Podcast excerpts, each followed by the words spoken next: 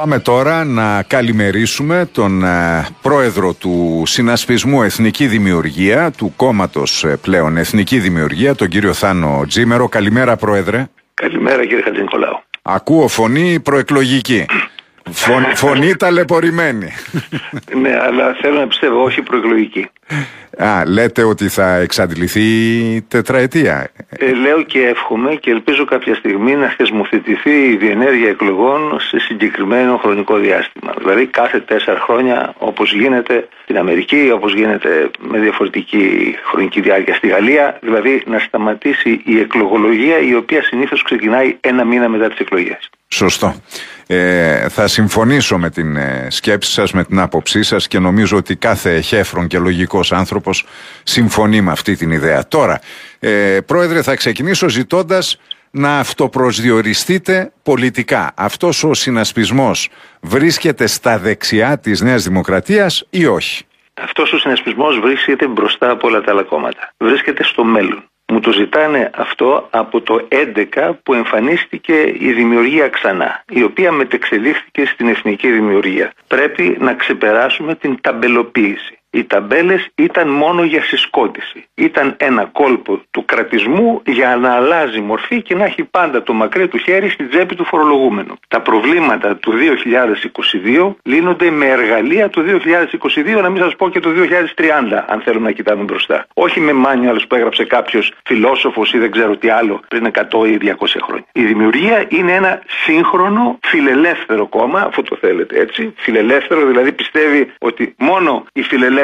Τώρα το φιλελεύθερο, γιατί είπαμε και στο διαδίκτυο ότι θα το κουβεντιάσουμε αυτό. Το, το φιλελεύθερο έχει δύο όψεις στο νόμισμα. έχει την οικονομική και την πολιτική. Ναι, και με τις δύο. Και με τις δύο. Και με τις δύο. Βεβαίως. Και με τις δύο. Ωστόσο, εάν βγούμε έξω στο δρόμο και ρωτήσουμε 100 ανθρώπους τι ακριβώς είναι ο φιλελευθερισμός, το πιθανότερο να μας πούν η φορολογία που έχει τσακίσει τους Έλληνες, που έχει επιβάλει και η Νέα Δημοκρατία, η δίθεν φιλελεύθερη και ο ΣΥΡΙΖΑ, ο οποίος βεβαίως δεν ήταν. Και θα έλεγα και πατριωτικό, αλλά και αυτό πρέπει να το διευκρινίσουμε. Δηλαδή πατριώτης δεν είναι ο φουστανελολάγνος. Είναι αυτός που θέλει η χώρα του στον σύγχρονο κόσμο να είναι μια σοβαρή, αξιόπιστη και παραγωγική δύναμη. Διότι κακά τα ψέματα και σε εθνικά θέματα δεν σε παίρνουν στα σοβαρά αν δεν έχεις οικονομική ισχύ. Αυτοί είναι οι κανόνες του παιχνιδιού. Γκρινιάζουμε γιατί η Τουρκία μπορεί να αλωνίζει να κάνει τα πάντα, αλλά η Τουρκία είναι μια μεγάλη οικονομική δύναμη παρά τα προβλήματά της. Πρόεδρε, πούμε, κύριε Τζίμερε. Μια που, μια που κουβεντιάζουμε και για τα πανεπιστήμια, καλό θα ήταν να δούμε πώς οι χώρες αξιοποιούν το θα δυναμικό. έρθω, θα έρθω σε αυτό. Θα έρθω στα ναι. πανεπιστήμια και θα ζητήσω και σχόλιο σας για το ε, καινούριο σχέδιο νόμου. Ε, θέλω να ρωτήσω προηγουμένως,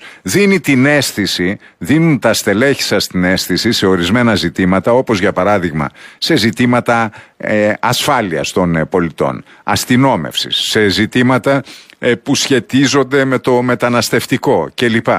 Ότι ε, διατυπώνουν απόψεις που είναι στο όριο. Δηλαδή μερικές φορές δίνουν την αίσθηση ε, ότι ε, μπορεί να είναι και απόψεις εκτός δημοκρατικού τόξου να το πω έτσι. Ε, εγώ θα έλεγα ότι ο τρόπος με τον οποίο πολιτεύονται όλα τα κόμματα είναι εκτός δημοκρατικού τόξου. Διότι η εθνική δημιουργία τι ζητάει; Νομοκρατία. Δηλαδή εφαρμογή των νόμων. Υπάρχει ένας Έλληνας σήμερα ο οποίος να πιστεύει ότι οι νόμοι εφαρμόζονται και μάλιστα εφαρμόζονται με τον ίδιο τρόπο προς όλους τους Έλληνες. Δηλαδή πριν αρχίσουμε να κουβεντιάζουμε ιδεολογίες ας φτιάξουμε ένα σοβαρό κράτος. Οι θέσεις μας είναι προποθέσει της ύπαρξης ενός σοβαρού κράτους. Και μετά έχουμε χρόνο να δούμε τα υπόλοιπα. Και μόνο το ότι η εθνική δημιουργία στυλιτεύεται για το ότι υποστηρίζει ότι οι νόμοι πρέπει να εφαρμόζονται είναι ένδειξη βαριάς αρρώστιας του πολιτικού μας συστήματος. Και θα σας πω ένα παράδειγμα. Μπορείτε εσείς να μπουκάρετε στην Ακρόπολη και να κρεμάσετε ένα διαφημιστικό πανό του Ρίαλ, ας πούμε. Μπορεί ένας ερωτοχτυπημένος να σπάσει τα λουκέτα και να βάλει Μαρία Σ' αγαπώ. Όχι, νομίζω. Άρα γιατί μπορεί ένα πολιτικό κόμμα να το κάνει αυτό και να μένει ατιμόρυτο; Εάν γίνεται αυτό, ας το νομοθετήσουμε. Ας φέρει η κυβέρνηση ή ας φέρει το ΚΚΕ ένα σχέδιο νόμου, μια πρόταση νόμου, η οποία να λέει ότι εξαιρούνται από την νομοθεσία τα πολιτικά κόμματα. Και μπορεί να κάνουν ό,τι γουστάρουν, όποτε γουστάρουν, με όποιον τρόπο γουστάρουν και να μην ελέγχεται κανένας. Προσήχθη κάποιος από όσους μπούκαραν στην Ακρόπολη; Συνελήφθη ο Ινστρούκτορα που έδινε συνέντευξη σε κανάλι ως ηθικός αυτούργος στην παρανομία; Έγινε ποτέ αυτό; Επομένως πρέπει να εφαρμόζεται ο νόμος. Διαφωνεί κανένας. Ξαναλέω, αν διαφωνεί, ας το φέρουμε αυτό υπό μορφή νομοσχεδίου. Να περιγράφει και να λέει ότι αν μαζευτούμε, ξέρω εγώ, 10 νοματέοι, μπορούμε να αποκλείσουμε έναν δρόμο 5 μέτρων πλάτους. Αν είμαστε 100 μπορεί να πάμε σε ένα μεγαλύτερο. Και από 500 και πάνω αποκλείουμε την εθνική και δεν μας αγγίζει κανένας. Τώρα ξέρετε εάν, τι θα σα τι θα σας απαντούσε ένας πολιτικός σας αντίπαλος. Θα σας έλεγε δηλαδή δημοκρατία με τη μεζούρα. Αν είμαστε 5 κλείνουμε τον τάδε δρόμο. Αν είμαστε 10 κλείνουμε τον μεγαλύτερο. Έτσι γίνεται. Εγώ λέω ότι αν αυτό επιτρέπεται, όπως επιτρέπεται στην πράξη σε όλη την μεταπολιτευτική μας περίοδο, σε αυτό το διάστημα ας πούμε, που έχουμε δει τα πάντα, θα πρέπει να νομοθετηθεί. Όταν δεν νομοθετείτε, τότε Οπότε, εάν η μάνα μου πάει και κλείσει δρόμο, θα πρέπει να συλληφθεί και μάλιστα χωρίς παρέμβαση πολιτικού. Χωρίς τηλέφωνο και χωρίς δηλώσεις στα social media του Υπουργού Προστασίας Πολίτη, ο οποίος να λέει ότι με εντολή μου. Δεν χρειάζεται. Υπάρχει νομοθεσία. Υπάρχει αστυνομία η οποία εφαρμόζει την νομοθεσία και υπάρχουν τα δικαστήρια τα οποία μπορούν να διώκουν αυτεπαγγέλτους όσες πράξεις προσδιορίζονται. Λοιπόν, πάμε έτσι, τώρα, στον κύριε. Μας κώδικα. Είναι τόσο απλό, ξέρετε. Και μόνο το ότι αυτό το θεωρούμε ακραίο, ξαναλέω, είναι ένδειξη βαριάς νοσηρότητας του πολιτικού συστήματος. Κύριε Τζίμερε, πάμε γρήγορα, γρήγορα σας παρακαλώ να έχω μερικά σχόλιά σας για τα θέματα της επικαιρότητας. Ένα πρώτο σχόλιο θέλω να έχω για την ε, τουρκική προκλητικότητα.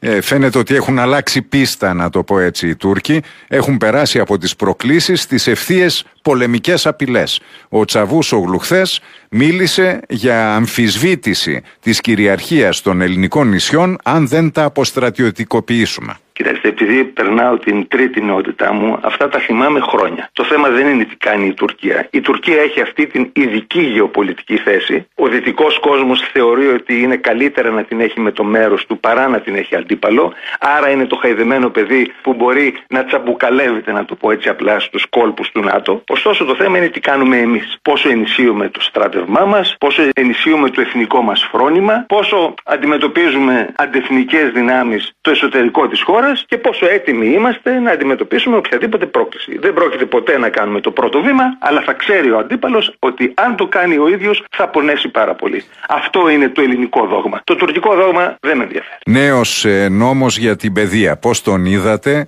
ε, υπάρχουν ε, σημεία διαφωνίας ή είστε σύμφωνος; Είναι σαν να αντέγραψε η κυρία Κεραμέους και μπράβο της το πρόγραμμα της δημιουργίας για την παιδεία. Όμως φοβάμαι ότι δεν αντέγραψε την τελευταία παράγραφο. Διότι θυμάμαι και έναν άλλο νόμο της κυρίας Διαμαντοπούλου ο οποίος είχε ψηφιστεί με ευρύτατη πλειοψηφία αλλά ροκανίστηκε εκ των έσω. Ήταν καλός αλλά δεν εφαρμόστηκε ποτέ. Γιατί δεν εφαρμόστηκε, διότι υπάρχουν συγκεκριμένοι άνθρωποι που πρέπει να βγουν από τα πανεπιστήμια για να μην μπαίνει η αστυνομία στα πανεπιστήμια. Ούτε εμείς θέλουμε να μπαίνει η αστυνομία. Θέλουμε όμως να βγουν αυτοί οι οποίοι προκαλούν συνεχώς, είναι πυρήνες ανομίας και στο φοιτητικό χώρο και στον καθηγητικό χώρο. Δηλαδή, ένας φοιτητής ο οποίος βανδαλίζει, ακόμα και αν γράψει με μαρκαδόρο στον τοίχο, πράγματα αδιανόητα για τα δυτικά κράτη, θα πρέπει να χάνει το εξάμεινο την πρώτη φορά και τη δεύτερη φορά, ναι, να χάνει τη φοιτητική ιδιότητα. Είναι πάρα πολύ απλό. Να πληρώνει τη ζημιά και να υφίσταται και τις ποινικές κυρώσεις της πράξης του. Εάν δεν απομακρυνθούν από τα πανεπιστήμια όσοι τα βλέπουν ως χώρο πολιτικής εξέλιξης με τους γνωστούς τρόπους, τότε πολύ φοβάμαι ότι και αυτός θα είναι ένας ωραίος νόμος που θα μείνει στα χαρτιά. Βέβαια, έχω και ένα ερώτημα. Γιατί η κυρία Κεραμέο έκανε τρία χρόνια να φέρει αυτόν τον νόμο σε μια προεκλογική περίοδο που ξέρετε ότι θα την καταναλώσουμε συζητώντας; Δεν πρόκειται να εφαρμοστεί δηλαδή στην παρούσα κυβέρνηση. Τα κάστανα από τη φωτιά θα τα βγάλει η επόμενη κυβέρνηση. Εάν είναι ίδια, θα δούμε πώς θα Στην οποία επόμενη κυβέρνηση και αυτό είναι ένα κρίσιμο ερώτημα. Εάν ε, η εθνική δημιουργία μπει στη Βουλή, ε,